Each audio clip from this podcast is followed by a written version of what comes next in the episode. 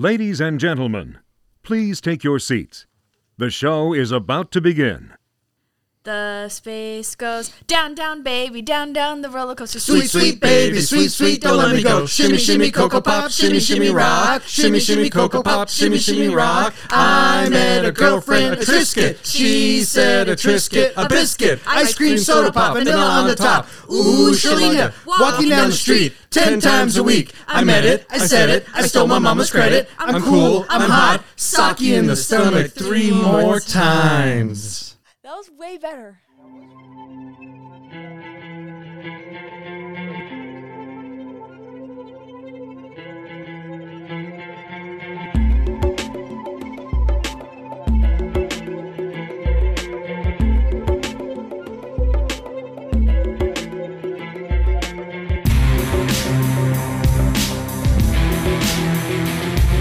Welcome back. You are listening to Three Guys in a Flick. This is where we review the good, the bad, and the absurd. Tonight's episode Big. Beware spoilers. Coming to you from my basement, as always, my name is Don, and to my left we have the Professor Ken. Uh, I, I don't get it. And unfortunately, Jill got a better offer and couldn't join us. Um, so I guess we are back to the comic book guy, John. Feeling big tonight. And joining us for a second time, this is Katie. Hi. All right, so tonight we are talking about Big. Big comes from us from one of our fan listeners, Tatiana. She uh, suggested it, threw it into the Bronco helmet, and we picked it. So thanks, Tatiana, for throwing that in there. Uh, I do want to make sure that this is not confused with the porn version, which is called Huge. The other night, my dad was making dinner. my dad was making dinner, and he's like shuffling through our the bowls that we have, and he's like talking to himself. And I'm just walking by, like he didn't know I could hear him, and he goes, "No, this one's too big." That's what she said. like he would never make that joke, so I was just shocked to hear that come out of his mouth. What What's best is he did it on his own when he didn't think anybody was hearing it. Yeah. and you can't, that's what she said yourself. That is a rule, but my man here does it anyways. I love it. Look how red he's turning. I didn't think anybody was around.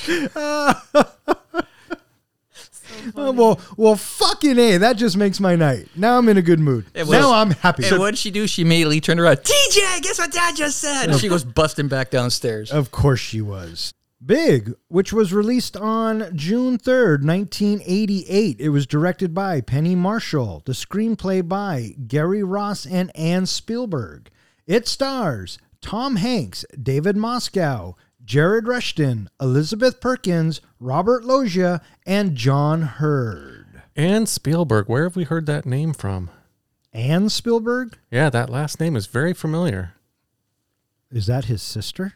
That would be Steven Spielberg's sister. Oh, I think in the back of my head I knew that, but I don't know. I guess I didn't. I, did- I Original- guess I didn't pay I guess originally they wanted Steven Spielberg, or she wanted Steven Spielberg to direct the movie, but he felt that he would overshadow her, so he decided not to do it. oh, look at that. She only has a couple of writing credits. Yeah. Yeah, it was like three or something like that. Oh, oh, Just a couple. Interesting. Well, it's not surprising, you know. So, What about Jon Lovitz? Jon Lovitz, he's in this too. For what, two seconds? but that's not the point. He is in this. When I when uh, he came on screen, I'm like, oh look, that's Jon Lovitz. I completely forgot he was he was in it. Uh, speaking of which, uh, Professor, when was the last time you've seen Big? It, it had been a couple of years. I bet that it's been. I'll, I'll. Oh gosh, I'll bet you it's been at least five years. Nice, nice, John. I'd say at least 10 years for me. What about you? Oh fuck, it's been when did it come out? 88. Yeah, Maybe the last time I watched it was in the early 90s. Maybe. really. Yeah. So here's an interesting thing. My daughter Katie, she just watched it, and so when we drew it out of the hat, it's like, oh, Katie's gonna totally want to talk about this because she loved the movie. It's been like a what a month. Yeah. So the first time you saw this movie was a month ago. Yeah. Why'd you love it so much? Um, it was just like we were on a trip to the beach, and it was just like very calm weekend. And then the move, it was I was just like scrolling on Amazon with my mom, and she was like, "Oh, this movie is so funny. Like you would love this movie." And I'm like, oh, "I've always seen the piano thing that you see that clip everywhere, the piano." And I was like, "Okay, like let's watch it." And even though I'm not a big Tom Hanks fan, I was like, whatever. Like if mom thinks it's funny, it's only 90 minutes or something. It's not too long. Um, it was just really funny. Like it made me laugh out loud. So, Fun, funny in a creepy sort of way. Wait, you fuck off. Hold on. I can, I need to go back to I'm not that big of a Tom Hanks fan. Oh, it's not that I'm not a fan. He's too famous. So I watch him and I see Tom Hanks. Kind of like how people watch Tom Cruise and you can't really focus on the character. You're like, oh my God, it's Tom Cruise. Interesting. He's too famous. I know. I know exactly what you're talking about. a- Your father and I have talked about Yeah. that uh, for years. Uh, really, Tom Hanks, Yeah, huh? he's just too famous. So I just feel like I can't focus. This movie, he looked a little different since he was so much younger. So it was a little easier. But yeah, normally I just, I'm like, eh, he's, I can't focus on it. How'd this movie do, Don? Uh, Big was made for 18 million, and it brought in 152 million dollars. So not a bad outing for Laverne uh, when she decided to take over the director's chair. She was the first female director to break a hundred million. yeah, that's fucking awesome. So interestingly enough, this movie does have a couple of Academy Award nominations. Uh, what are they, Professor? One is for acting, Tom uh, Tom Hanks, and the other is for the story. And the uh, the acting that Tom Hanks props that he got for this, it really uh, it really took him aback, and he was very very surprised at something that he wasn't taking all that serious and having the time of just you know what? I, I'm just a goofy actor. I, I'm just having fun and just doing whatever it is that I do. And then he gets an oh, an, an Academy Award nomination and it changed his life and how he wanted to approach acting and he said to himself you know I think that I can do this and I should try to do this the best that I can every time I can And I tell you, he's one of the best ones at it. You know what I mean? Prior to Big, he does a movie uh, called He Knows You're Alone in 1980. He does Splash in 84, Bachelor Party in 84, The Man with One Red Shoe in 85, Volunteers with John Candy in 85, The Money Pit in 86, Nothing in Common with Jackie Gleason in, in 86 as well. Every Time We Say Goodbye is also in 86. 86 was a big year for him. And then Dragnet. One thing I noticed when I was looking through all the movies he's done, he does a lot, like two movies in a year. That seems like a lot for an actor. Yeah. And especially back then. I mean, but but all of these are light movies what does he do after this after Big, Yeah, and and then he gets back to back Academy Award nominations. He changes. One of them was Forrest Gump, was pretty soon after this. It was it was Philadelphia and then Forrest Gump. That so he got he won the Oscar for Philadelphia, and then the next year he won the actor for Forrest Gump, and so he has you know this was a pivotal movie for him, and it's it it shows. Yeah. And watching Tom Hanks in this, knowing who Tom Hanks is ultimately going to become, you can see you can see where it comes from. There are plenty of scenes in this movie uh, that we'll get to where I mean you buy it. You know what I mean? You Very have much empathy, so. you have happiness. I mean everything. He he brings you through all the emotions and he does it effortlessly. Agreed. Hey, what award did he win, John? He actually won the Golden Globe for Best Actor in Oh. a motion picture. Right on. Now, ironically, Penny Marshall, she doesn't get any Academy Award nominations. And cruelly, her movie Awakenings in when was Awakenings? Oh, it was 1990.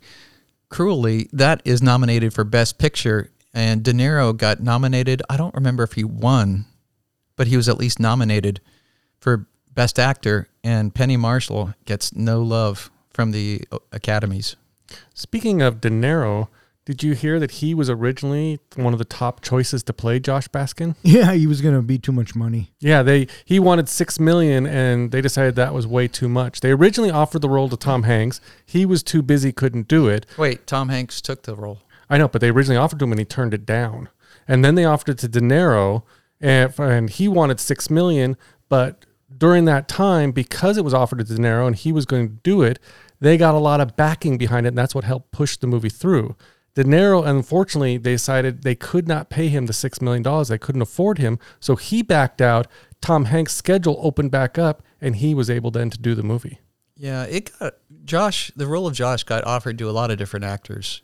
Uh, the only one I, the only other one I could think of it was uh, Steve Guttenberg, but there were several actors that that it was offered, but they they all declined. Yeah. It says Harrison Ford. Yeah, Harrison Ford. If Spielberg had directed it, Harrison Ford was his top choice to play Josh Baskin.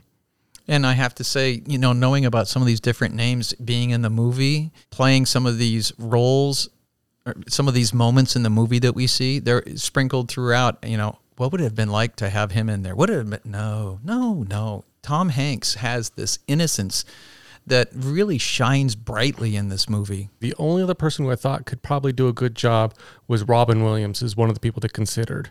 But when I see this movie, I can't imagine it without Tom Hanks. Well, Robin Williams kind of gets his chance when he makes Jack with Francis Ford Coppola uh, later in the Oh, sure, 90s. sure, right. I would like to say that there is another uh, more subtle thing that I think really works well in this movie, and it is Howard Shore. Howard Shore was responsible for the music in this movie, and I think that the movie works very well in conjunction with Tom Hanks as well as the musical cues that are given during this movie that it really helps to sell the different moments of the movie that make me smile throughout.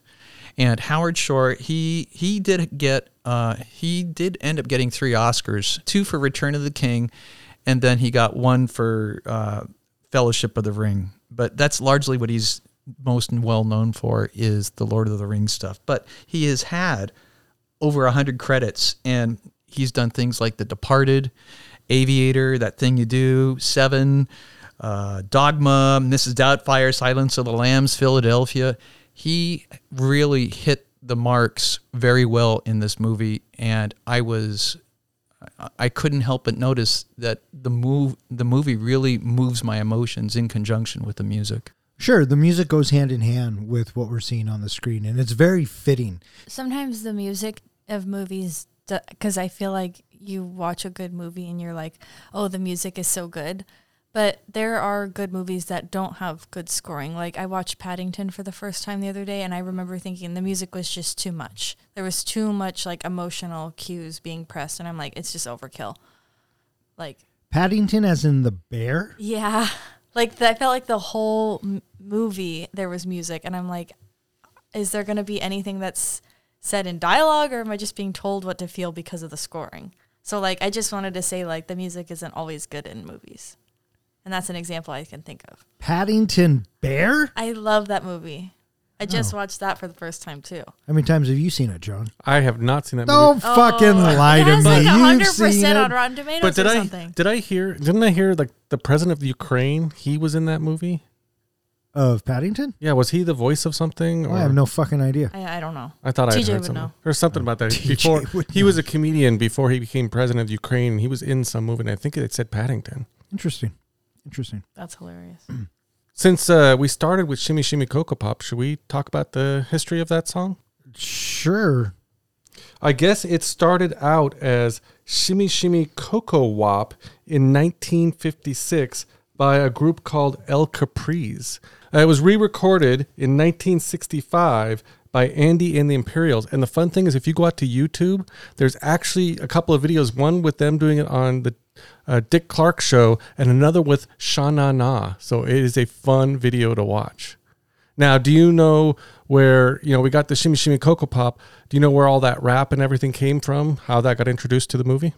Please enlighten us. So Tom Hanks' son came back from summer camp, and I guess that's something that either they came up with or they just learned at summer camp, and he thought it would be a great include in this movie. So, Katie, you were commenting about this movie recently with that little rap, and you were wondering where did that come from and why why do they do that? Oh yeah, it's like why? Uh, my question was because they kind of just show the two friends walking and then they're just singing it, and then it's like, wh- why? Like they didn't show the origin of that in the movie. Like I would have loved to see like them learn it or something. Why? I don't know because we just see them walking and you're like, oh, they're best friends. They're singing this song together. But So, but okay, so because you saw them singing the song together, you could assume that they were best friends. I did make the assumption, but then And why- did you buy that they were best friends? I bought it. Okay. And then, then the point of the song worked. I worked. could have bought it more. Oh, for fuck's sake. Could sake! have gotten it on sale. I figured the whole point of that Shimmy Shimmy Cocoa Pop song was just so that later on Tom Hanks could identify himself to Billy. Oh, they could have done it a billion different Yeah, ways. but that's just the way they a- did it. That was just yeah, that's just the way they did it. Mm-hmm. So yeah. I bought it.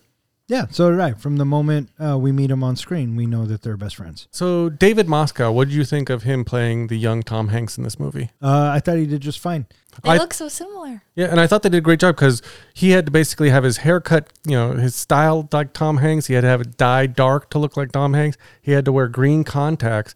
And then something I read that I thought was a, was fascinating is every role, every uh, scene that you see Tom Hanks in, they first had Tom or David Moscow do that scene so that Tom Hanks could go back and just reprise it like David Moscow would have done it. So that was kind of clever thinking, I thought. Yeah, absolutely. There's one moment that I see uh, that in particular shows uh, very much of a little kid. H- him and Billy, they are running across the street, uh, leaving the hotel. And he's the way his arms are flailing. The way his arms are flailing. No, It's like, another why are you running like, oh, right. That's because that's how a kid runs when That's he's right. running really fast. Yeah, The other good. moment is when he sits down at his desk and he sits on top of his legs. Oh yeah, he spins around in his chair a little bit. Yeah, Yeah. yeah. 12 year old Josh Baskin is told that he is too short for a carnival ride called the Super Loops while attempting to impress a girl. Dejected, he inserts a coin into an antique fortune teller machine called Zoltar and makes a wish to be big. It dispenses a card stating, Your wish is granted. But Josh notices that the machine has been unplugged this entire time. The next morning, Josh finds that he's grown into an adult. It turns out the Zoltar machine can actually make wishes come true. He tries to locate the machine, but finds that the carnival has moved to its next destination. Returning home, he tries to explain his predicament to his mother, who, terrified, refuses to listen and threatens him, thinking he's a stranger who has kidnapped her son. Fleeing from her, he then finds his best friend Billy and convinces him of his identity by singing a rap which only they know. With Billy's help, he learns that it will take some time to find the Zoltar machine again. So Josh rents a flophouse in New York City and gets a job as a data entry clerk at Macmillan Toy Company. Wasn't it funny to watch his mom freak out? yeah. So Yeah. funny. Well, I think it's funny that you know she pulls the knife. You imagine if she like stabbed him, and then it was something like a werewolf vampire situation where Josh then revert back to a little kid. Oh, That would have made it a great dark comedy. oh gosh. Uh, yeah, no, never, never once crossed my mind.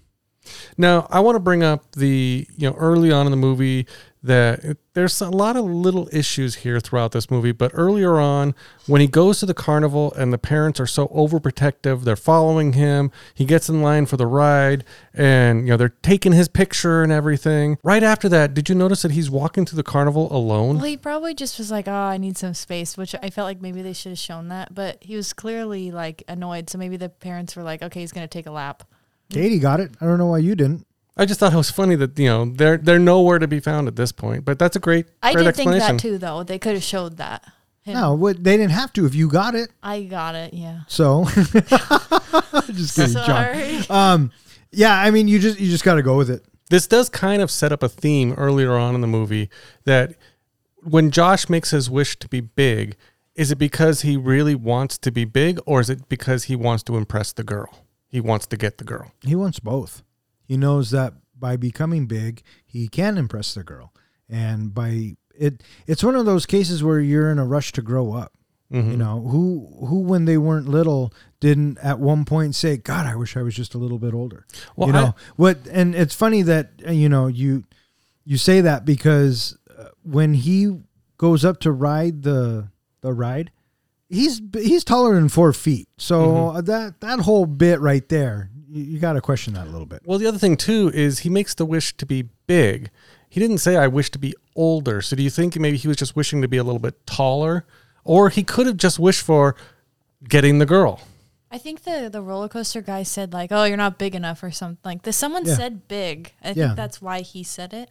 Yeah, mm-hmm. he wished to be big, and that mm-hmm. and that's what he got. He and to he's a little big. kid. He's not thinking logically. One theory that I actually read that I thought was funny was when he goes up to the Zoltar machine, he puts the coin in and he starts beating the hell out of the machine to get the machine to activate. That by making him, you know, 30 years old or whatever, that was Zoltar's revenge on him for smacking him around. Well, it, the history of wishes being granted in different folklores in general, wishes are granted, but with a cruel irony to it. And it is meant in general to be that, yeah, you got your wish, but it's not quite what you thought. I thought that the Zoltar machine was was uh, beautifully creepy. I, I really enjoyed the uh, the aura of uh, mysteriousness and the uh, it, it I, I just thought that that was a, a delightful representation of uh, mystique and mystery that the machine gives us. Yeah, sure. All right, So- question, Katie. You're standing in front of the Zoltar machine. You don't know what kind of a wish it's going to grant you, but not knowing the wish, what wish would you have asked for?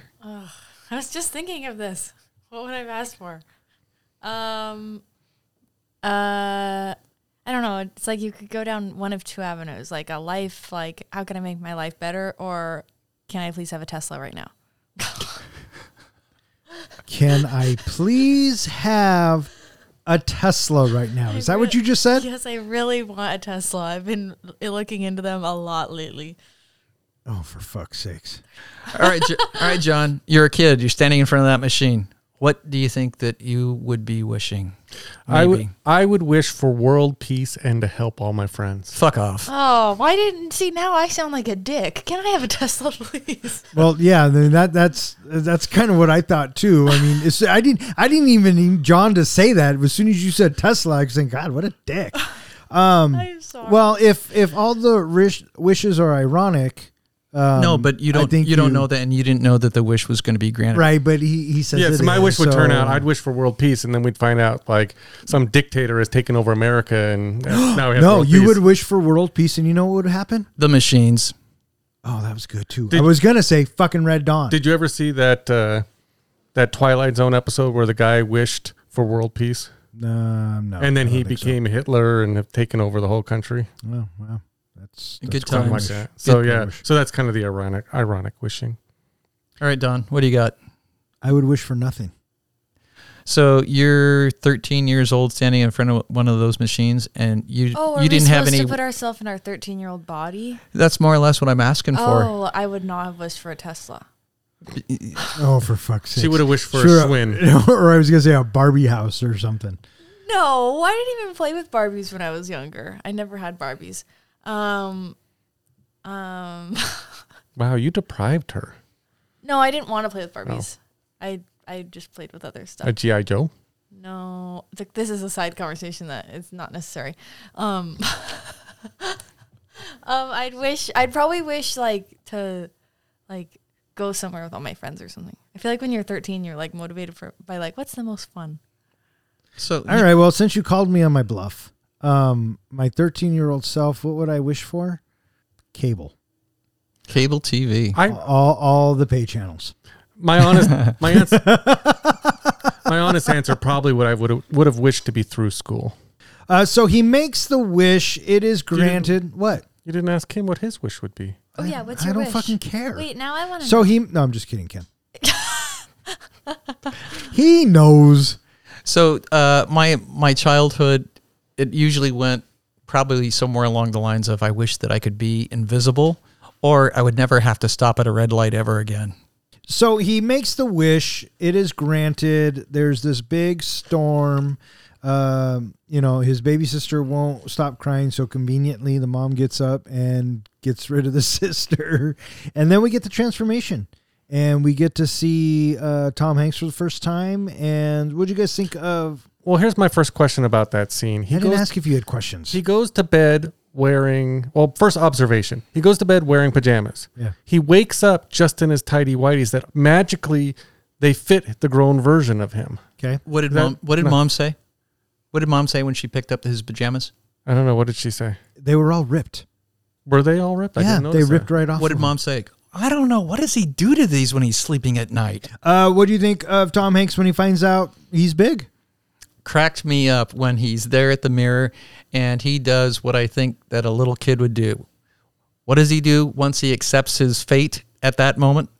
Looks down his boxer, or looks down his briefs. A hundred percent. Every li- yeah, it happens a hundred percent of the time for sure. and and the second he looks down there, Josh, and then he snaps it shut. Yeah, and so that's that's good direction by Penny Marshall. Very right? much it, so. It, it takes one of those moments where it can be really embarrassing, uh, but they play it for a laugh. And uh, there's a lot of moments like that in this film uh, where it can go serious, it could go a different way, but we're cut immediately to a joke uh, or a musical sting, and it Yeah. just it takes us right out of it and puts us right back where we need to be. And these are like one of the many tender mon- moments that I think uh, Penny Marshall gives us in the movie. Yeah, I like how he just the look on his face and the disbelief in his eyes, and when he's trying, he he even goes so far as to put water in his eyes, rub his eyes, get the sleep out of his eyes, and then it's still him, you know. And then he goes in to put his clothes back on. What what do you what made him think that his jeans would fit? Do you think? think I he thought that was just a in great. That was great comedic, t- you know, effect of him trying to put those little pants on. Oh, on. Tom Hanks, great uh, physical comedian for sure. Yeah. Sheer panic. Oh yeah, yeah, yeah. And so yeah, he goes into his dad's room, gets a giant sweatshirt and some sweats, and then you know, putting yourself in this predicament, you go to your your you go to your parents, right? And oh no no no, he leaves first because he wants to go find the fucking machine. Yeah. because he knows he your fucked up. Bring your sister down, Yeah. and then just to have the sister roll across the kitchen. yeah, yeah, and he's out, and he goes to the place where the fair was, How was and it already cleaned up? yeah, That's what I was overnight. It closed late, and then the whole fair is gone. yeah, well, Aren't you familiar with the life of carnies? They're not that quick, are they? They work all through the night because the next gig they got to be ready to go, and that's the life on the road. I have been on shows where we have set up for two weeks and torn down in twelve hours. So Wow. it, it didn't it didn't phase me when I saw that. So, um, but I mean, Josh is upset, right? It's not there. He goes back home, and now he has to tell his mom. I love when he's like, "Oh, sorry," and then he wipes his shoes. Yeah, because she's like, she's like, what the fuck? And he's like, oh my bad. I didn't think about that. She's looked different. completely freaking Well, out. what cracks me up is you know the door's unlocked. He runs in, scares the hell out of his mom, but throughout the movie, that door remains always unlocked. yeah, I love how Mother goes from completely petrified to complete raging crazy woman with a knife. What what makes her snap is when he's trying to show his birthmark on the back of his knee, oh, that's right. and he That's drops his drops the the the uh, sweatpants. Yep. And so he runs out and probably scared shitless and you Goes know, to find Billy, He, yeah, he goes to find his buddy. Here's shooting the baskets. Well, well, here's another issue with the movie is, you know, first of all, I, you know, I, I'm going to point out a lot of issues, but I still think it's a funny movie. It's a great ride. Billy, of course, sucks at basketball, but why does everybody sitting in the stands just happen to have a dodgeball on them? Because that's the way it was written. Because the director looked at it and goes, you know what'd be funny is if everybody pelted him with dodgeballs right now. And it did. It worked. It was a laugh. Uh, so he goes and he finds Billy, and you know Billy, rightfully so, is freaked out. Right? Who is this fucking guy? And uh, Josh pleads with him, and it takes the "Shimmy Shimmy Cocoa Pop" song to uh, Convince him. convince him. And Would that have convinced you, or would you have thought this guy maybe has been stalking us for a long time and heard us do this? You're a kid. You you're simpler in your uh, in your in your being pr- proven. So Billy basically would have wanted to see the puppies in the van, is what you're saying. No, I think that I think that the rap between these two, in my head, that it was something that has evolved where they continually added new bits to it, and as they added new bits to it, it was continually evolving. And since it was so unusual and unique, it, that was enough for Billy. Yeah, and I think I think that the way uh, Josh was doing it too, and the way The he was hand mimicking gestures. the hand gestures and his tone and the inflection in the song. Exactly. Yeah, I, I think, uh, and you're right. I think they were making up the words, and it's something that they only knew. So I bought it. I didn't question it. And if you questioned it, then maybe you're watching the wrong movie. Or maybe you don't have a heart. Hey, Well, in which case, maybe you're watching the wrong movie. So I loved watching Billy casually stroll by the police, uh, you know, getting the suitcase for Josh. Yeah. oh, that was so funny. he looks so conspicuous. He tells the dog to shush. So what do they do? They jump on a bus and they go to uh, yeah, why, Manhattan. Why was that their answer? He's like, you can hide out in the city for a few days. I'm like, why would your mind go there? Uh, because it's New York and that's your set piece. They check into a, a really questionable hotel, St. James.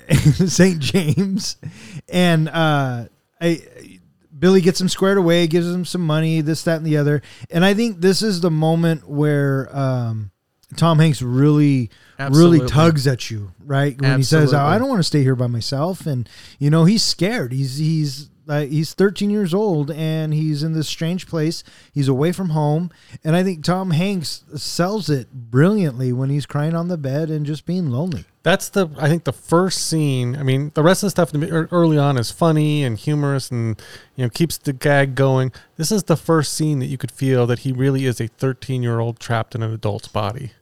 One of the things I thought was interesting is Billy tells him early on. Uh, he says, you know, how long can you stay out? And he says, oh, I can stay out 10 before I need to be home. And you're thinking, what parent lets a 13 year old out and about and you know wherever until 10 o'clock? But I guess there's an extra scene in the uh, uh, like a recent DVD release or a DVD release that there's a bunch of extra scenes that shows you know life at Billy's house. His family ignores him. Uh, they don't see when he comes and goes. He at one point serves them dinner, takes his plate and walks out, and nobody says anything. Nobody even notices him. So it kind of says, you know, Billy's home life isn't that great. I could tell all that because one of the scenes where they're talking on the walkie-talkies at night and they're in their pajamas, Billy, He's wearing that- his tennis shoes. he's wearing his shoes and he's in his PJs. Mm-hmm. That just totally was like, oh, home is not good. He's literally wearing shoes. Well, when they said that, when he says that in the movie, I was thinking, isn't it past 10? And then I was thinking, oh, who cares? It's a fucking movie. I kept thinking there was all, you know, you're hearing these gunshots and everything outside, and Billy's actually outside trying to go home at this point. So he's walking through all that. He didn't seem to care. Yeah, he makes it. I know, but I just think that's just Good. good. You know, it's odd to think about. Good for him. Uh, so uh, Billy and Josh figure out uh, where the Zoltar machine, or they're they're trying to figure out where the Zoltar machine is. They go down to the county courthouse and they start inquiring about it. And it turns out that it's going to take anywhere from a month to six weeks to get the information. So now what do you fucking do? So their jo- idea is to go get him a job. Yeah.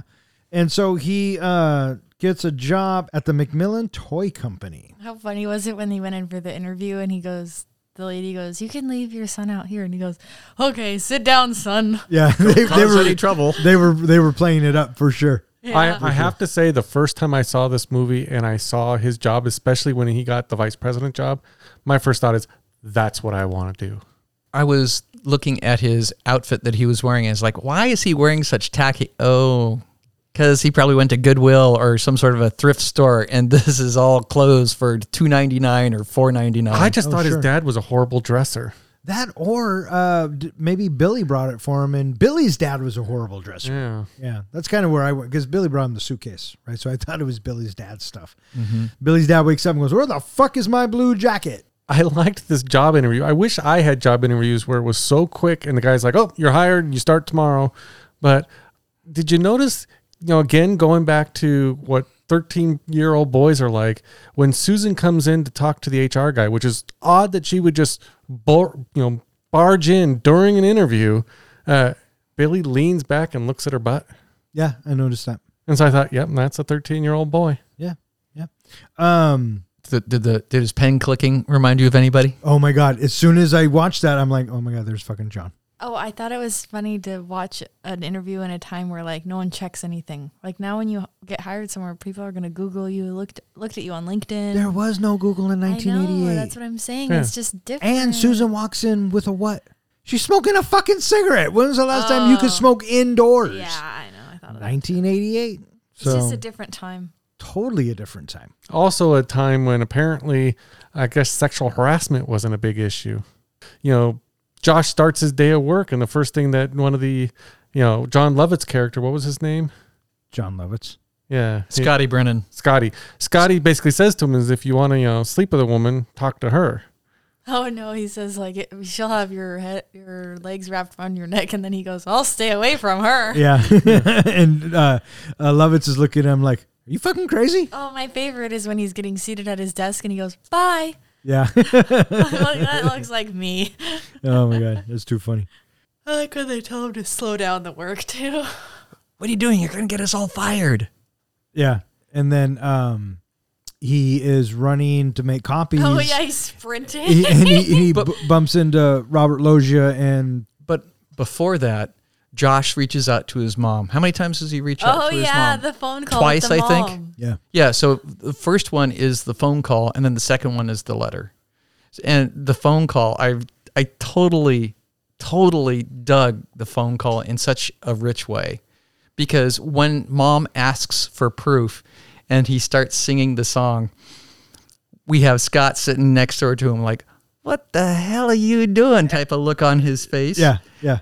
But on the other side, we have mother sobbing her eyes out.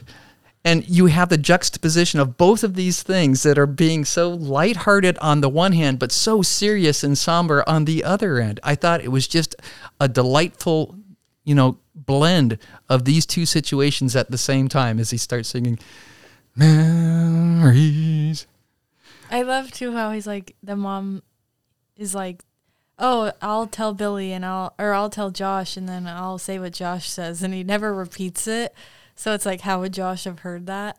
Do you know what I'm saying? Yeah. And then he just he's like, can you think of something else? Like, cause he can't remember the song. Yeah, yeah, and and it was kind of at this point in the film where I was like, uh, I we're not going to pay too much attention to Josh's family, and we're not going to see what they go through, and uh, which I thought was a smart decision because that's not really what the story is about.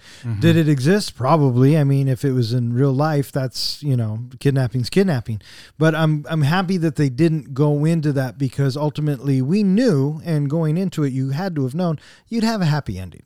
So the the filmmakers trusted us not to care uh, what's really going on with Josh's family. They just know The hell that they are going through. Right. They they uh, they do it a point to, I guess, let the mom know in a little bit of at ease. And I don't know if it works or not, but uh for the audience, it works. Um, and he says, you know, I'm okay, or Josh's okay, and he's gonna come back soon. We just got to figure something out. I don't. Maybe it's a little bit of the you know my pessimistic side, but there's like a big difference of watching this when you're you know 10 years old, 15 years old, whatever, versus you know 40 plus. In that you know the first time I saw it, everything's believable, everything you know just go with the flow. Watching it again, you know, just the other night, I'm thinking, okay, so Josh has been kidnapped. And this is the kidnapper talking to the mom. At this point, the FBI would have been brought in on the investigation and they would be recording and tracking the call, trying to trace him. So they would trace it back to a work phone at the Macmillan Toy Company where they see the guy that the mom describes and he would be arrested calling home like that. So and it just seemed very odd. Then also, I kept thinking about you know all the times we're seeing these funny things in the movie.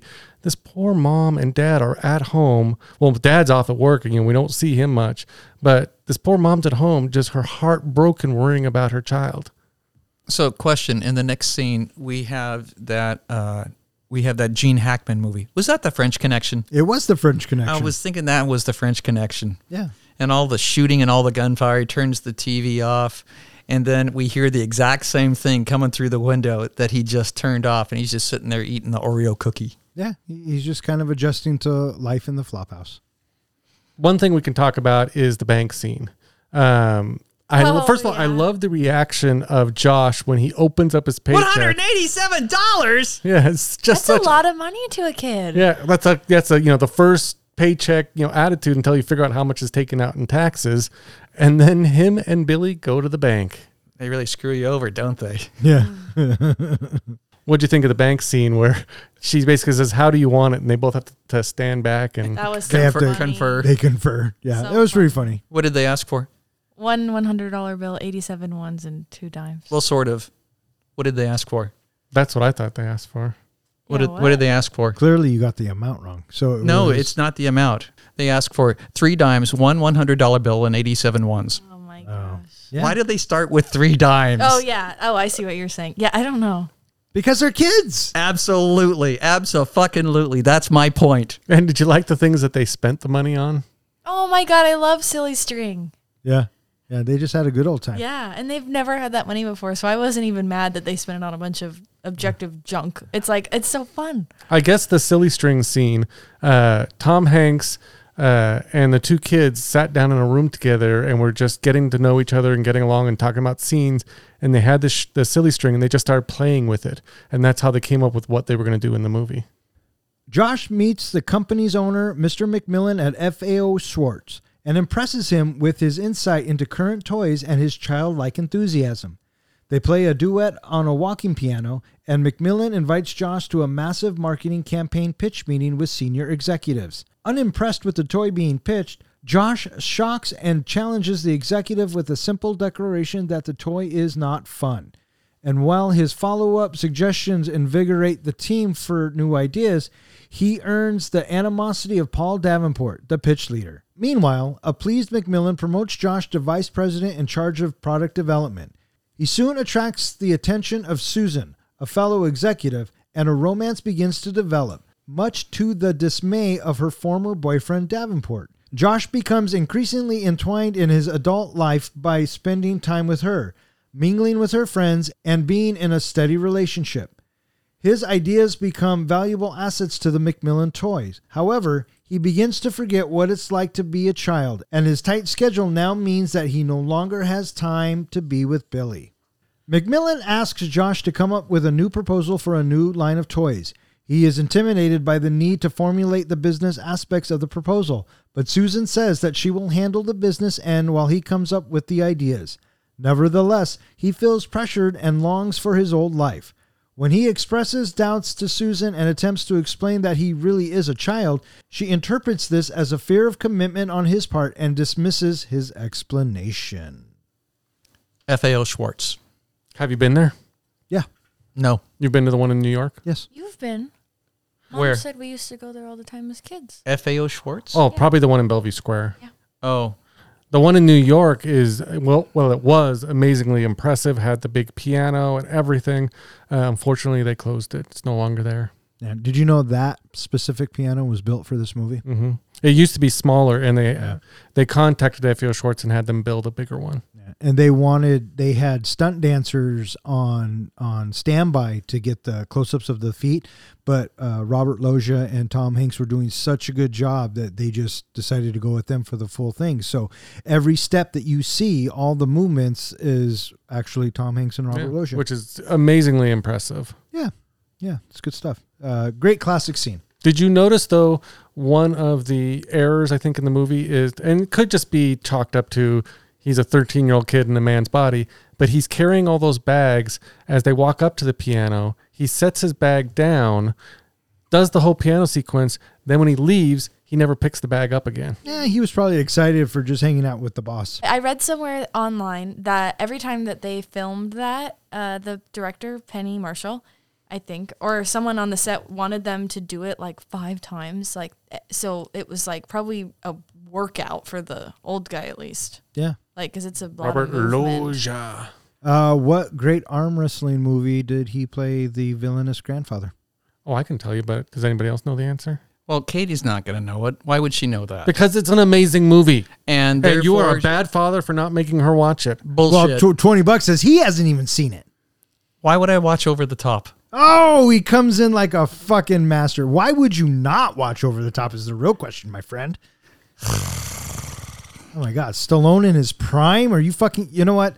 That's a different topic for a different podcast at a, diff- at a different time. Can someone please suggest that movie on our website, threeguysandaflick.com, so we can review that? And we'll bring Katie back for that one. So when McMillan uh, meets Josh at the toy store and they start walking around, you can tell that uh, his childlike uh, presence really rubs off on McMillan, and he and it kind of uh, reignites his passion for it, uh, for the toy business, and he really takes into heart what Josh has to say. In turn, giving him a promotion and all of this stuff. I think he takes it seriously because he starts making those comments about that hockey game and he has like actual feedback. Yeah, And then he's like, "Oh, I- I wonder why they like why'd they change?" Like I feel like in the meetings at the company, it's probably just like a lot of numbers, a lot of like focus groups said this, but he had like, "Oh, why would they do that?" Like he simplified it so much. yeah, yeah. He I he, br- he brought it back down to basics. What it was, what the toy is really about. Yeah. I think, especially with this FAO Schwarz scene and what we start seeing with Susan, is it's kind of the this you know the plot behind the movie is that Josh is teaching them all the joys of being young at heart. I like the bit when they're in the board meeting and, you know, Josh just kind of says, you know, I don't get it. Well, it's funny to watch him, like me watching that. You're watching him play with that toy while everyone's talking. And the whole time I'm like, what is that thing? What is that thing? I don't know if you guys thought that way, but I'm like, what is he playing with? And so it was just so perfect that he's like, I don't get it because that's exactly what I thought. What I loved about it was I knew that it was a transformer of some sort, but it didn't function right. No. And I remember being 13 and playing with Transformers, and my Autobot and Decepticons got into some shit. And if you couldn't move, well, then you know you weren't a good toy to play with. And they, I think they purposely did that. And You wouldn't want a big transforming building. if it moved better than that one, yeah, absolutely. But that one was clunky. It was like a GoBot. It was how about that? too. I think the funny thing is then he pitches the insect robots or insects that turn into robots, which is funny because two years prior to that, Transformers came out with an insect robot line.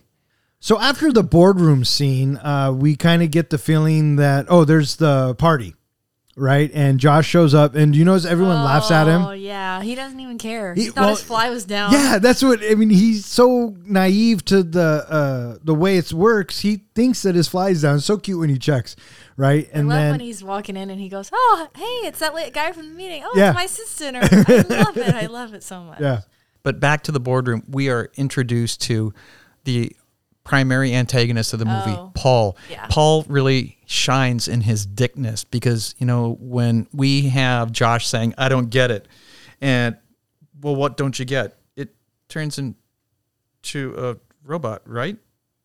Precisely. And then right after he does precisely, he turns and he sticks out his tongue a little bit, like, yeah, got you on that one.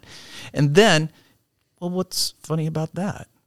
And so we get to see him for the first time. And then after that, then we have the dinner party where he's a drunken, sl- you know, sloppy alcoholic, right?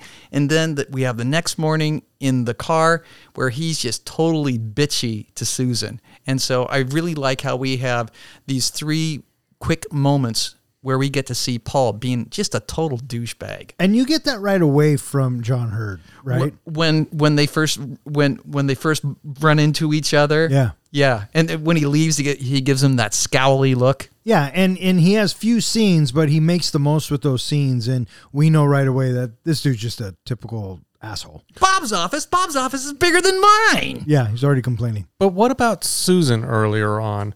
Um, first of all, you see her, in, our first introduction to her is to come in and complain about her assistant. Then later on, you know, we see that she's obviously either living with Paul or, uh, you know, she's dating him, obviously, but, you know, he's there in the morning with her. She, he has a toothbrush at her place.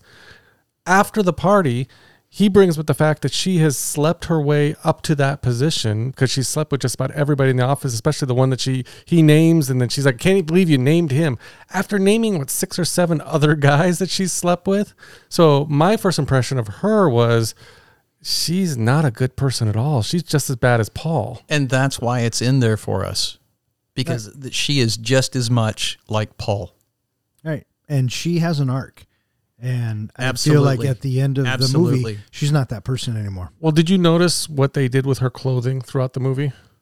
and her hair. And her hair. That uh starting the beginning she's all business and kind of dark colors and you know very very you know just that susan character but as the movie goes on and as her inner child comes out she starts to dress more like a youthful person a more energetic happy person Yeah, and it all starts with this party because she uh, sees Josh eating, and there's that famous scene where he's at the buffet table, uh, tasting everything, and then he does the bit with the baby corn, which Improvised. he improvised. I yeah, love that. um, and then she comes over and they eat beluga, mm-hmm. and, and then uh, he doesn't like caviar. Have you guys ever had caviar? i have when i was in russia i tried it and it is absolutely horrible it is a very very strong taste Yeah. do you know why it's such a strong taste that people enjoy it so much Why is that? because it is such a strong taste. The older we get, the less our taste buds, the less our senses are as acute and sharp as we were when we are younger. So older people have a tendency to appreciate it because their senses are not as crisp as they were when they were young. So That's they so choose to have a stronger taste. So Don, basically, that's what we have to look forward to when we get to the professor's age. Fuck that, dude. I'm not going gracefully. So uh, she asks him, you know, You want to get out of here? yeah, and they take off and they go in the limo. I love it, him in the limo. He's pressing all the buttons. He's Yep. doing every. Oh, do you want these fries? We don't want them. yeah, Even at my age, I would have done everything he did in the limo. Yeah, absolutely. You know, and uh, clearly it was his first time in the limo, and she's trying to be cool and trying to hit on him, really. But then she kind of fi- figures out that it's, you know, might be more difficult than she thought. Uh, they get back to his place, and um, you know this this line is is funny. She says, "Well, I I do want to spend the night with you," and I was thinking, "Wow, that was quick." And then um, he says, "You mean like a sleepover?" Yeah. I got to say, the apartment is a pivotal scene for the movie that is really uh, drives the relationship home Well- that Yeah. these two have. But you have to continue. What was his line after that? Oh yeah. I get. I call top.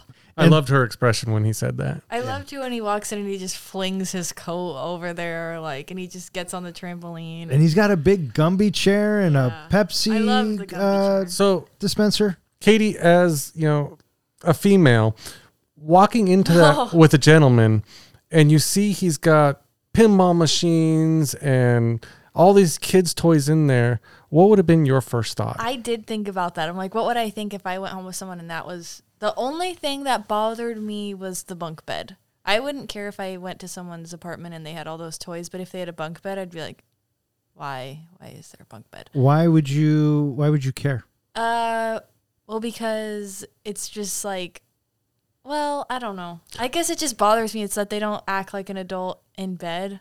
How do you know,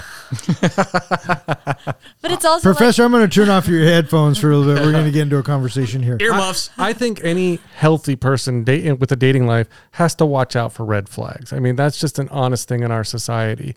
And I think my impression, if I walked in and saw all this stuff, was either he is very, very young at heart, where he's very, very childlike, or he seems to be luring children to this place to come play with his toys. It's like, Why you know, come, come play with the puppies and the I candy know. in my van. his- when I walked in, I'm like, oh, this person likes to have fun. yeah, that, that, that's what he he is. and a that's very why you need jaded, to be worried, Professor. He's a very jaded, bitter individual, and I can't understand why. because So- because there were no puppies when I went in that van. This whole little time where we are in the limo and he's playing around with the radio and Billy Idol's Hot in the City comes on and then he's up through the roof and then she goes up to the roof and we see her smile for the first time for just a moment before they get knocked back down and then it's up into the apartment and she just doesn't know what to expect. I, I love that camera shot that Penny gives us when Susan is standing there and we see the Godzilla inflatable toy and Susan turns her head to face the inflatable toy. Looks so good right there. And then we get to the trampoline and love love what we get with the trampoline. She wants nothing to do with the trampoline and he drags her onto the trampoline. And then there I jump. No, you got to do it. No, you got to get higher. You got to get some air under you. Okay, there, there I did. Now can we go get a drink? And then finally, finally, and and as soon as we get in there, you know, we have the "Forget Me Not" song playing, and it just it just cues it up so beautifully that by the time we get the outside shot, that's right when the saxophone kicks in, and we watch them gleefully bouncing up and down in that fifty foot high apartment place. Oh my gosh, so beautifully done. I, I have to admit, I didn't. I don't know if I've ever heard the "Forget Me Not" song. So my first thought was, and I think a lot of people is, is that the Men in Black song in the background? Well, you know, uh, Barry Sonnenfeld, he was the uh, cinematographer for this. He directed all the Men in Black movies. So Susan spends the night, and then uh, the next day, uh, her and Paul are in the car. So Oh, she wait, must. Are we not going to talk about how he gives her that little uh, uh, The ring. the compass ring, so you don't get lost? Like I thought lost that- where? That, but that was so tender. That was a It was a very good cute moment. scene. yeah. yeah, that was. Cute. I think that was one of those where you could see the expression on her first face all of a sudden change, and she started to get him. She, I could tell. I could tell she was still annoyed And- when she went to close her eyes. And, and yes, and yes, it was a compass. So it's like pointing the way that she can change. And then the next morning, we're in the car, and Paul, he's all gritchy. She starts playing with the radio, and then it's hot in the city, Billy Idol again, and that takes her back to how much fun she had with him, and how unfun Paul is. I think again, kind of you brought it up earlier. Paul kind of represents like her old life, and I think you know now that this inner child of hers is coming back out again, that she doesn't want to go back to you know the the bitchy, complaining, you know, suspicious of everything style that Paul is and what he represents. Uh, is this where Paul and Josh go play racquetball? Right after that, yeah. Well, it's paddleball, not racquetball. Oh, for fuck's sakes! It's ball it, is it's called paddleball. Oh fuck! I did it again. Wait, why why can't we play basketball? My, my best sport's video hockey. Oh yeah. Yeah, it was her walking along, and it's almost like a, a kid annoying a dad, Yeah. right? Well, it has it, for it to be a sport, you have to sweat. Well, what about golf? You don't sweat in golf.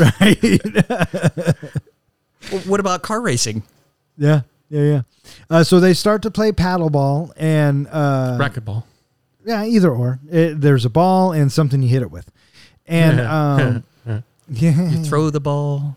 you catch the ball, you, you hit the ball. I love their fight. Yeah, it's so Oh, it's good. so good. Did you like how during their whole fight scene that nobody comes in to stop them? Everyone just starts getting around the fenced area and watching them. Because it's not really a fight. They're not being No. like violent. No, You it's just it's tell. a thirty to forty year old man really beating up on a thirteen year old kid. That's not what it looked like to me. But That's that's not how what- probably Josh took it. no, Josh was just trying to keep the ball away from him. That's all. He was just being defiant because I mean he broke his own rule. The guy cheated. Yeah, for sure. And Josh was calling him out on that because as a kid, you're going to call him out, Mm-hmm. right? So, um, uh, Paul obviously does not like Josh at all. So, well, now he has good reason to. right. Well, he's a Right. threat. Right. And, and then we get a, a wonderful explanation of who Paul is when Susan is tending to Josh's wounds. Time goes on, and um, Josh is working at the company, and his relationship with Susan is progressing, and he's getting into the flow of becoming an adult. And then this is where things shift. It's Josh's birthday party. This is where things shift, where he really starts leaving Billy behind and being a child behind. Because eventually he does end up with Susan. And then the next time we see them together, it's at the dinner party and he's wearing the fancy suit. Right. Right. Yep. So he's um, making that change, making that change. Yep. And then he goes off and helps uh, the the kid with his math, which I think really again I thought it was funny because during the Yeah. dinner you can hear them be like, "He's failed everything. We've tried tutors and and and everything." And I'm like, "You're ignoring your child. Of course they're gonna do poorly." Yeah, of course. That's just common sense, right? So and then he goes in and he puts the math into terms that the kid understands. You know, if Bird catches or if Bird hits, If Bird gets 10 points in the first quarter, how many points will he get in the whole game? right? Uh, 40? Well, probably. And that's algebra. Yeah. regarding the scene where it's the first time that Josh and Susan gets together and he gets to see her flowers. What did you think of how they handled that scene? Uh, I thought that was one of the scenes that it could have, it could have gone a couple of different ways, but the way it went, um, there was a tenderness about it, and there was. Uh, I would assume that Susan knew that this was Josh's first time, and you know Susan's been around clearly, so Apparently. yeah. So um, I thought that Penny Marshall handled this scene uh, tastefully. Originally, I guess the script called for her to be braless. And I believe it was uh, the actress's idea to let's put a bra on her. Otherwise, it's just going to be a little too creepy. The way that he kind of reacted. Yeah. I like how I, I like how he wanted to keep the lights on. Oh my god, I was laughing love so turned the light hard. Yes. So, Katie, what did you think of this scene? Did it did it make you uncomfortable? No, Don, watching this scene, did it make you uncomfortable? Not at all. Like I said, I thought it was a tender moment. John, watching the scene, did it make you uncomfortable? No, honestly, uh, if you're going to look at the creep factor of it, if you're going to forget all that, no, it's a really well done scene. And the impression you get is this really is someone who's never done this before, who's, you know, excited, you know, for the first time to have any kind of opportunity like this. So I thought it was just, it was a well done shot. And we know what happened without having to see it. So that's, I also like that in movies where we don't need to see the gratuitous scenes or anything weird or, you know, creepy or odd. We know what happened. Now, do you know why I referred to it as flowers? Because that's what he said. Uh, in oh, the, him and Billy in the beginning. in the beginning when That's they right. talked about looking down the teacher's shirt, They could see he mentioned flowers. that she was wearing a bra and you could see her flowers. So now, continuing his adult life, uh, Macmillan wants him to come up with a video game, and he has actually a really good idea, but he doesn't know the business aspect of it. And so Susan says, "I'll help you. You know, we're a couple." Come on, it'll be neat. Yeah, and and she uses the word neat, which he uses too. I, I noticed that last night when I watched it. Um, so she is changing, and she is, I guess, trying to be a better person. And um, you know, in the meantime, uh, Billy- Billy Billy gets the envelope, and now they can track down the Zoltar machine. and he is so excited, you know, and he goes in there and he goes to tell Josh, and Josh basically tells him to fuck off. He's too busy. Right. And so Billy essentially says, fuck you. Who and the puts fuck a- you think you are? Yeah, and it's the one F bomb. And, and I forgot that it was there. So it was well used. But but that's the way kids talk in New Jersey. That's where the way kids talk everywhere. You don't get it. This is important. And then what does he say when he leaves? And I'm oh, three oh, months. oh yeah, I'm three months older than you, asshole. And the assistant Oh, was so confused. That was and great. I'm three months older than you, asshole. Yeah, he lets him fucking have it. And I remember thinking, he's a real best friend. You know, he he's the man. He's the man. Then we get a montage. Montage? Montage, montage, potato, potato. We get to see Josh. Man, to be 13 again.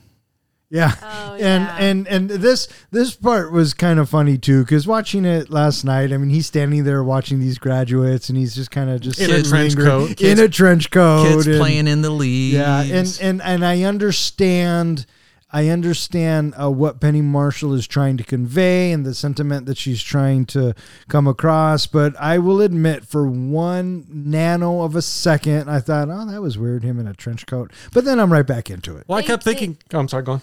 I was just gonna say they should have done him looking at old pictures or something. Oh, now you're the filmmaker? Because my thought was, as you were saying, Don, that he's in this trench coat and he's watching all these kids and things happening. And at the same time, the back of my head is, aren't the police out looking for this guy?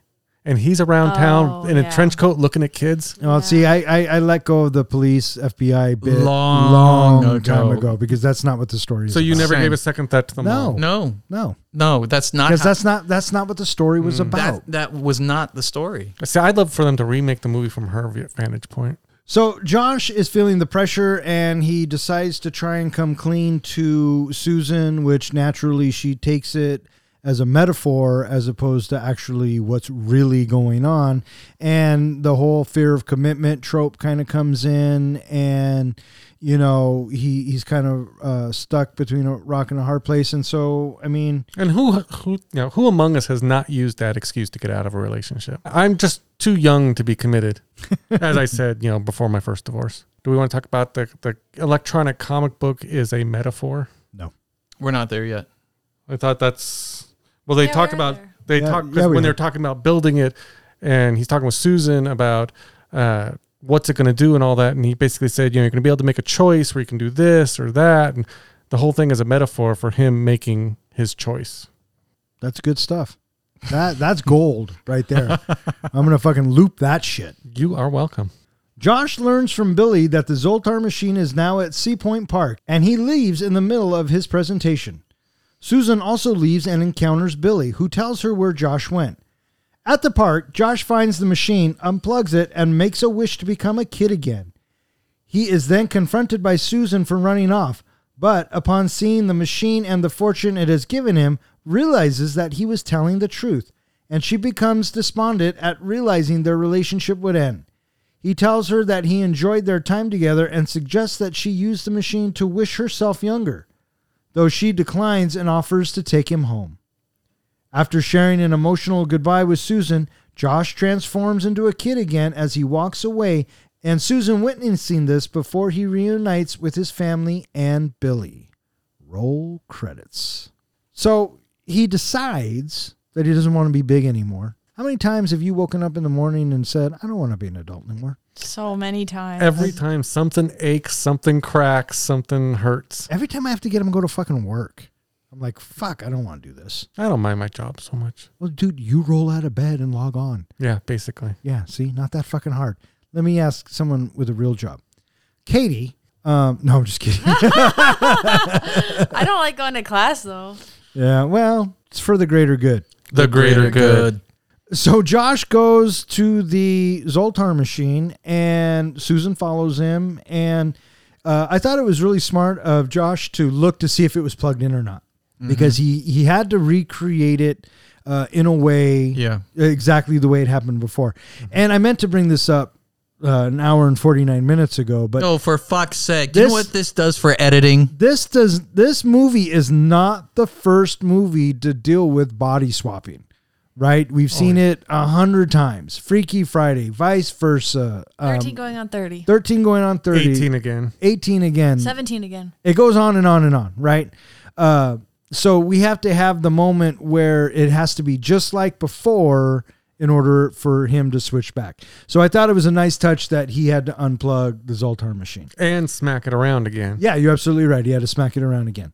So he does it. He makes his wish, and then, and then Susan comes and says, or they notice each other right after he makes his wish, right? Mm-hmm. So it's too late, you know. But it, it's at this point where Susan believes, and I guess you would have to believe in magic, and if any of this were to make sense to anybody, right? So But I think that's also part of the inner child because, you know, young children believe in that. And so the fact that she's embracing her inner child, she can now embrace that there is actually magic in the world. I got a question for Katie. You find a guy, you're head over heels with him. You find out that really magic made him go from a 13 year old to a 30 year old, and now he's going back to a 13 year old. And he says, Why don't you become younger too? Would you? Oh, probably. I think the answer that Susan gives is brilliant. Yeah, it's perfect. Which is, Uh, I've already done it. and yeah, it And was- I it don't was- need to relive it. Right. It was hard enough once. Yeah. I can't imagine doing it twice. Yeah. And I think that goes for both sides, both uh, girls and boys. Yeah. You know, I don't think I would want to go through adolescence again. So, you know, they have their conversation and he says, Do you want to be younger? She says, No, but I'll give you a ride home, which I thought was a nice tender moment as well. And she she takes him home. They look at the house and they and they have this this other moment that I thought was really uh, really heartfelt. Um, you know, they're saying their goodbyes and Tom Hanks goes in for a kiss. And now that she knows that he's 13 years old, she does the right thing and she kisses him on the forehead. Did you know that the script she was supposed to kiss him? It was Elizabeth Perkins' idea to kiss him on the forehead. It was perfect. It was a perfect idea. So A- kudos to her. Mm-hmm. Yeah, and it works so well. He gets out of the car and he walks uh, over to his house. And for some reason in my head, I thought I remembered leaves falling. And then he is the kid again. But no, he just turns. So did she watch him morph into a little kid? We watch her watching him morph. right, but what is she seeing? I think that she's seeing him shrink. she is seeing magic. Yeah, fucking crazy, right? There's probably a lot of little sparkles. Probably. I And mean, and as opposed to the wind and rain and lightning uh, making him big. and and the music swells oh so beautifully and I, by the time you know they finally part ways i had a tear rolling down my cheek even though i've seen this movie several times Yeah, yeah. katie did, did you ever have a tear Uh, yeah. john did you tear at all in I'd, this ha- movie I'd have to have a heart to really feel bad. So no. It's it's cute that you ask him those questions. what about you did you have a tear Close, but no, it, it didn't. Um, I might have to think the first time I saw it, maybe thought something, but no, I've seen it so many times that I don't think yeah, it really hit me. wait Uh, you've seen I it? I actually had more, not so much emotion of you know her, you know them two not working out, of him coming home and saying, "Ma, I'm home," and sh- her yelling out his name. I think that got me more worked up than anything. and I love the bit. The front door is still not locked. He walks I right loved- in. I loved how he left the shoes on the street too. Yeah, Mm-hmm. yeah. So, uh, good ending, and you know, it, it's the end of that fairy tale. You know, and when the credits roll, that's the end of the movie. Nothing after that matters. and right before that what do we get when we end the movie we get josh and billy back together again and now life resumes as it's supposed to Yeah, the end. There are some unanswered questions this movie leaves out there. all No, there's not. all movies have you know, open ends. And this may be because I'm tainted by all the murder shows I've been forced to watch over the years. But think about it this way uh, you know, when you're thinking about this movie, Josh runs out of that executive board meeting in a panic. He just leaves the meeting. Then Susan shortly follows after him, and you can see that she's emotional when she follows after him. Right after that, Josh disappears. If the police investigate, they see he's still got his apartment fully furnished. He's left a well, high paying job, just disappeared after this emotional appeal of them leaving. Wouldn't you think the police, their first suspect is going to be that Susan did something to him? I didn't think about that at all. I think Paul would have basically said, Oh, yeah, she did it. She knocked him off. So I think there's that. I also think, again, I talked about earlier, the FBI would have been brought in on this investigation. So the moment that Josh walked in that door, don't you think that the FBI might have had some questions for him? And you know, where have you been? You know, what's been going on all this time? What happened to you? Is he in denial about things that might have happened? He claimed in the letter it was like summer camp. What kind of hell summer camp was he at? You know, things like that. So they're going to investigate that, and they're going to be looking for this guy who kidnapped him at the same time that there's been this guy working at a toy company named Josh, same exact name. Um, so they might connect that up and say, this guy kidnapped this boy, pretended to be him at a job, and now maybe Susan found out about it and knocked his ass off. Look, what was on the milk carton? Uh, what was on the milk carton? Josh with a wrong birth date. No, it, no, it was not a wrong birth date. Yes, it was because they say his birthday at a no, different time. No, no, it said missing, and that was the date. No, they also had. If you looked at the lower part, it said his birth date on it. And if you I did look not. up, I did not see birth date on it. if you go back and watch it, it's been actually brought up on the. Mm-hmm. Regardless, you have missing. Why is missing? You know what those usually are? Runaways. Josh is a 13 year old kid. More often than not, police don't have any serious evidence to go off of. They Except go, the kidnapper called her. once again, mo- what what almost always happens if police don't have anything firm, anything to go off of, he probably just ran away. Well, first of all, the evidence they had was a grown man was in the house who knew stuff about Josh and fled the house the same day Josh. We have a grown man that went into the house and confronted her. Yeah, and then second of all, So Josh he, so she called. Mom sees him walk into the house. That's the first time she sees him. Yeah, She she doesn't see him when he's upstairs. there's plenty of evidence that he's been kidnapped. No, there is not. But what about when he calls and says, "I'm the kidnapper"? That is the only thing there is. That and is then Josh plenty- writes a letter that is- saying he's been kidnapped. But that is not plenty of evidence. You don't think any of those are evidence? Most likely, I think, think- the police are looking at it as a runaway. I don't think so at all. I, I think that whoever came up with this uh, has too much time on their hands, and it doesn't fucking matter because it never fucking happened that way, and the story was not meant to go in that direction. So you can say that about any movie you want, and that's fine. But I mean, well, for one, I don't fucking care. well, the professor brings up an idea. Was there evidence? Was it that Josh was kidnapped, or was it that Josh ran away? Wasn't part of the story, so I don't care. They brought it up several times when she's talking to the police about. Sorry, let me let, let me rephrase that. It wasn't the focus of the story, so it doesn't matter. But I think it's an interesting point, and some of our listeners may as well. Eh, maybe. I used to get in trouble so much in high school. I'd say that when teachers would argue with students, I'd be in the corner. and they'd, go, they'd be like, They look Katie, at you and be like. Katie, knock it off. Yeah, yeah, they You hated get it. detention. Do you have to go to the Breakfast Club? Yeah. You were totally Claire. Uh, so what do you guys think? Are you guys ready to rate this bitch? Oh, not yet, Why is that? because I have not made my connection to Lord of the Rings. Oh, brother. And now it's time for John's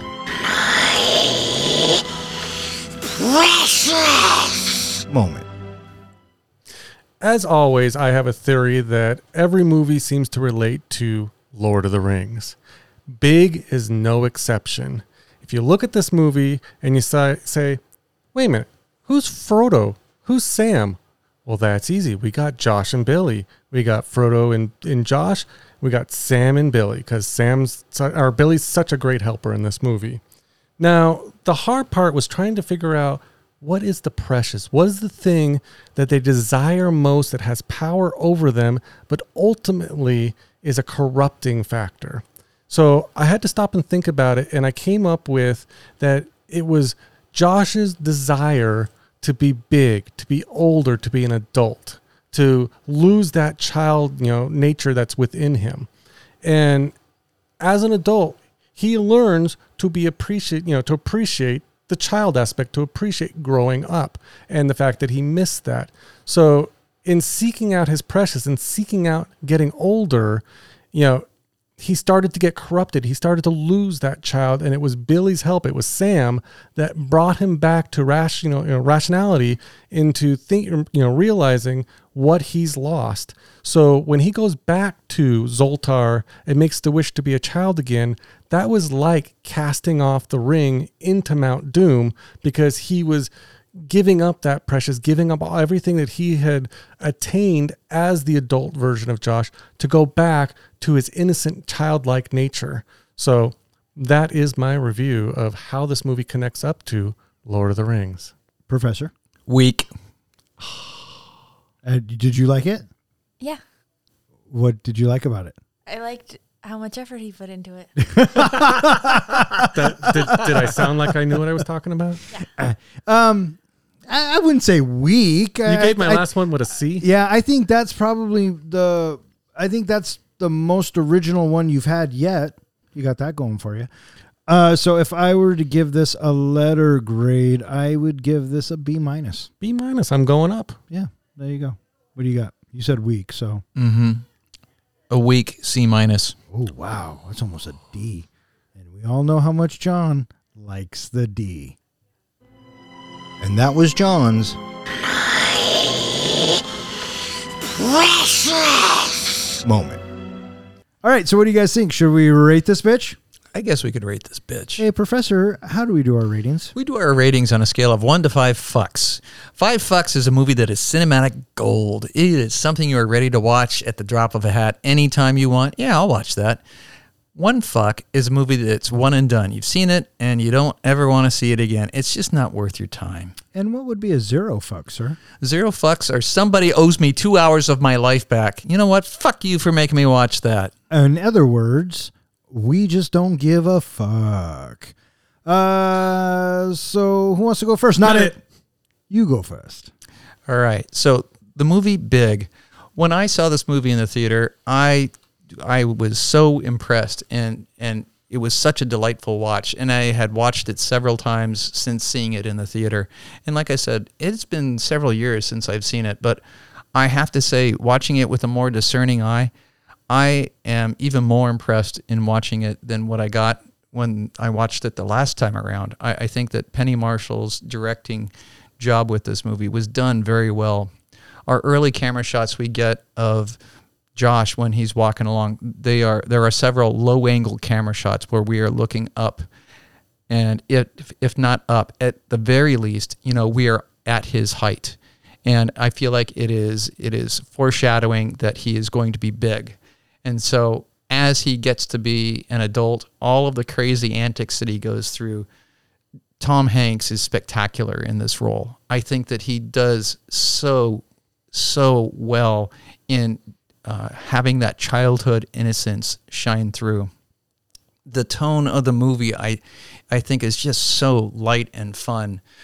I really adored the mother when she is just freaking out of grown up Josh, you know, don't hurt me. And then all of a sudden she just turns and instantly she's going after him with a knife. Just, oh my gosh. There were so many times I, I, I cracked up during the movie. I loved at Josh's apartment, uh, the trampoline scene. I I, um, I I love how the the movie moves through uh, all of these different emotions that that uh, Josh is going through, and and when um, that moment when Susan is tending to Josh's wounds, and uh, you know, well, you're a nice person. Oh, you don't know me. You don't know me, and he gives the, yes, I do. You know, I, I just just so simple, but I thought it was just delivered so nicely. And then right when that's happening, you know, the music comes in. And and this is what I also dug so much about the movie was you know the music just works so well. You know when he says that yes I do you know it, it starts out with a flute then it transitions to a guitar and it transitions to a piano. And and then you know she is completely disarmed disarmed by him. And, and she's like you know how do you do it you know I, I just there are so many wonderfully tender moments and I am so happy the way that the movie ends, where you know the, the story closes the way that it has to close, which is they have to go back to their separate lives. And Billy, what a great best friend, dug his role so what so much. And so I, I really enjoyed watching the movie again. I laughed when I watched it many times.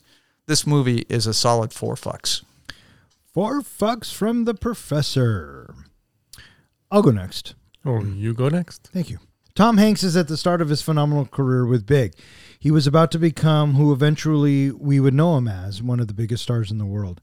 It's not one of my favorite roles, but you can see just how good he is in it. His performance as a 13 year old in a 30 year old's body was played with a tenderness that we could relate with, and immediately we are rooting for young Josh. When he is scared and lonely, we feel it. When he is excited and naive, we buy it because of how Hanks plays the character. The rest of the cast has their parts to play, and I think they all played them with heart. Without a doubt, this movie does have heart, and you can tell that the filmmakers took care in bringing that to the screen. What I liked. The story was simple, though copied multiple times in different films. I felt Big told the same story in its own way, and Hank's performance, along with the rest of the cast, made it feel more original than it was. Uh, the cast was good and believable when Josh realizes he wants to go back to being a kid and the realization on Susan's face, there is a tender moment and it's played very well by Hanks and Perkins. Howard Shore's score is whimsical and at times you can't help but smile. Penny Marshall's direction is sound and proved that she was the right person for this movie. The movie isn't without its fault, though not a perfect movie by any stretch of the imagination, but what it lacks in realistic situations or plot holes, it makes up for with its characters, pacing, and score. What I didn't like. And it's not that I didn't like it, these are more of nitpicks as opposed to not liking the film. Uh, things like how did Josh get the job so quickly? How was he able to open a bank account without ID? I mean, the VP job came out of nothing. And as we talked about it earlier, the, all the whole cop shenanigans. Sometimes you just have to chuck it up to movie convenience or just accept it because that's how it was written. Movies ask their audience to suspend their disbelief and be carried away to another time and place. Movies are meant to be magic. Sure, you can look for hidden meanings and you can try and guess what the filmmakers are trying to say, and sometimes put meanings on movies that were never meant to be there. But at the end of the day, does any of that make the movie better or worse? I guess it would have to be up to the individual who is watching and how the movie speaks to them specifically. Watching these older films with the goggles of today can sometimes be distracting. However, you must decide if that is going to sway your opinion one way or another. There are plenty of older films that just don't hold up, but I would argue that Big holds up just fine. Don't read too much into it and enjoy it for what it is. I can say that I did enjoy it, and that's why I'm giving Big three fucks. Okay. I would like to go next. By all means. Please do. So the first thing I want to say is, as you said, Don, Penny Marshall did an amazing job with this movie. She actually was. It was brought up to her a lot of times to make specific changes to the movie. One of them was to make Josh a girl who becomes a 30 year old adult. There was also, you know, advice of you know, to have Elizabeth Perkins go braless. There were a lot of changes that came up to her, and she stuck to her guns, kept to what the story was and what her vision was. And I think it came out as a brilliant comedy, a brilliant fun ride. Um, so, again, like I said, the whole point of the movie was to be whimsical and to give you that childlike you know nature of the movie of you know being a child at heart and it delivered. It did well based off of penny marshall's you know vision of this movie. And you can't complain about tom hanks. He did such a great job and was very believable in his role of being a 13 year old trapped in a man's body in an adult's body. He delivered it. You could believe it. You could i mean i don't again we talked about it earlier. I don't know who could have done that role as well as he did in that movie. The only person I can think of is Robin Williams, but then I think it would have become out too childlike. It would have come out like a five or four year old uh, in a you know adult's body versus that 13 year old dealing with 13 year old issues and hormones and all of that. So that I thought they did fantastic. The script and the storyline of what was going on in this movie is where it starts to have some issues with me. And again, the first time I saw this movie, I never thought about any of these things because I was young and it was just a fun, fun comedy. But Don, you brought up the fact of, you know, when there's a lot of uh, things that they ask you to accept, does this movie ask you to accept too many things? And I felt like, you know, one or two or three things, you can overlook those things. But it just kept going. There were so many things like, you know, this poor mother at home who's desperate to get her child back, a police investigation going on. You brought up a great talking about the bank scene where he was able to do that without, you know, uh, he was basically able to open up a bank account or cash a check without any kind of ID. He gives a fake social security number when he gets the job, and no one ever notices it, even though he's obviously getting several paychecks. Nobody ever notices that he's, you know, nobody flags it that that's not a real social security number. So it's little things like that that you know you have to choose to accept the fact that you know he became an adult overnight after a storm, but he becomes a child again instantly at the end of the movie. So you know that's where it starts to fall a little bit. My rating seems to fall a little bit. When I go back to the subject portrayal again, did this movie hit its mark of showing, you know, that we all need to tap into our inner child? And yes, hit the mark. So again, they did a fantastic job with that. Did I enjoy the movie? Uh, I enjoyed Tom Hanks in this movie. I don't know if I enjoyed it as much as, you know, this viewing versus maybe 10 viewings ago, but Tom Hanks again, always my favorite, always does a fantastic job and again delivered in this movie. Now, then comes my question of the rewatchability as well as would I recommend this to people? And that's where I struggle a little bit. When you've seen the movie many, many times, and the jokes, you know, some of them are still funny, but then you start, like I said, you start getting critical of the movie. It hurts the enjoyment factor. So when it comes to rewatchability, it's one of those movies that, eh, I could take or leave it. I don't know if I'd want to rush out and watch the movie again. Um, I don't even know if I would recommend this to friends, maybe some friends, but I feel like a lot of people in this day and age might take more out of the movie and might be a little bit more critical of the movie, might not enjoy it as much. I think it's a great movie for the younger audience who maybe is not as cynical as I can be, uh, but otherwise, not a high score there for me. So when I kind of average that all together in my head and decide what is my overall rating of this movie? Originally, I was leaning towards, eh, I can, you know, take it or leave it, you know, so maybe a 2.5. But really, you guys have convinced me there are a lot of things that I didn't think about in this movie. And it does remind me of my inner child and the fact of that when you really appreciate what this movie was going for and how they hit their mark, I've got to give it a little bit of higher rating. So I'm going to go with a 3.0 in this movie. The professor gives it four, folks. I give it three fucks. You give it a 3.0. And Katie, you're up. I will probably give it a 4.5 or a 5. And that's it. Okay. All right. That's fantastic. it. You know what? That's my favorite review yet. I wrote a few things. Okay, well, fire away. Okay, I thought the movie was funny. I loved when he was riding that horse in FAO Schwarz and his hand is up. It's so unnecessary. And then there's people walking and he's just like going. And then when he's playing with the toy guns and he dies and he's like, Laser tag. He, he- he's twitching, twitching on the ground. yeah. So it's funny. Like, not that many movies can make me laugh out loud versus just a chuckle or a smile, but that one just gets me. And I love how, like, it's it is a 12 or 13 year old in a 30 year old's body, and he just gets with the program so fast. Like, he shows up in the office and he's just like going on the computer. He's sitting in his swivel chair. I'm like, 12 hours ago, he was like having an identity crisis, and now he's like, oh, I guess I'm at work now. Like, he just flips a switch. So that is just funny to me.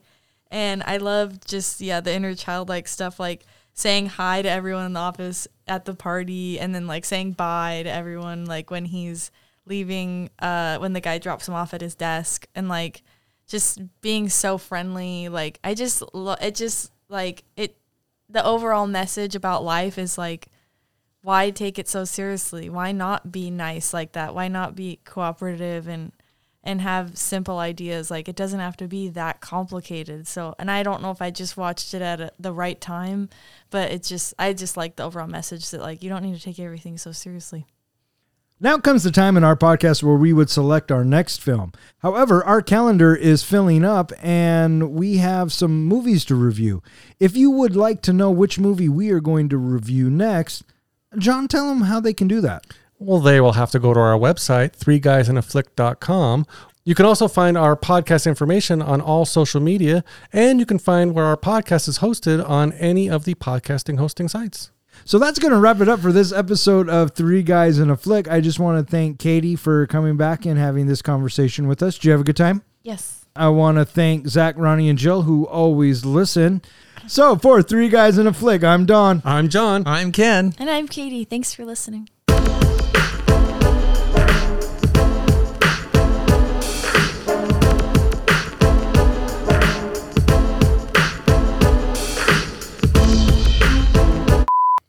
Oh, for the cord. Yeah, what did you think it was for? Oh, for? I thought he was trying to get me so I could press all the buttons. No, what? Fuck, why would I? I genuinely thought that's Why, what he was doing. why would I give control of the board to you? What does this do? What does this do? Because what I'm does always this do? playing with the buttons. Oh my God, But I press them fuck's really sakes. hard. For fuck's sakes, it already starts. Well, if you have any kind of rhythm, you should be just fine. Jewish and a white guy. so the answer is no. And as far as his underwear, explain the Hulk. The Hulk always rips his pants. So he's always nude? Yeah. He, he Always nude. He So if I pulled up a picture of the Hulk right now He's naked. of his transformation, he would be nude? The way into the movie. Hey, a couple times. I didn't write this fucking thing, Katie. You're not going to listen to it anyway, so I what do you will. care? no, I'll be doing. Does he unplug that? Yep. He does. Oh, sorry. But see, we don't interrupt the dawn sorry. because now he's got to read it again. Uh, Start with he leaves his presentation. hey, fucker, don't tell me what to do. Child, she can now embrace that there is actually magic in the world. Right. And so, Josh, were you seriously just tapping on the microphone? I microphone? wanted to see if it would make a noise.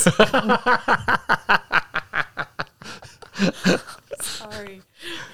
I wanted to see if You it just wanted to make a piss Dawn off, didn't you? No. Are you trying not to get invited back? Is that what your goal here is, Katie? That's going to be my focus every time is just to Yeah, you said that already. really figure that out. I know. I'm saying it to Again? You, you're going to say it to us again? Okay. So, Professor, I've got a question for you. Yes. So, if there there was a porn name for the movie Big, what would the porn name be? Um, what would the name be? what would the porn? Version of this movie be? Named? Yeah. I think the obvious answer is staring at you right in the face. yeah, it does every morning. All right, fuck off. Good night.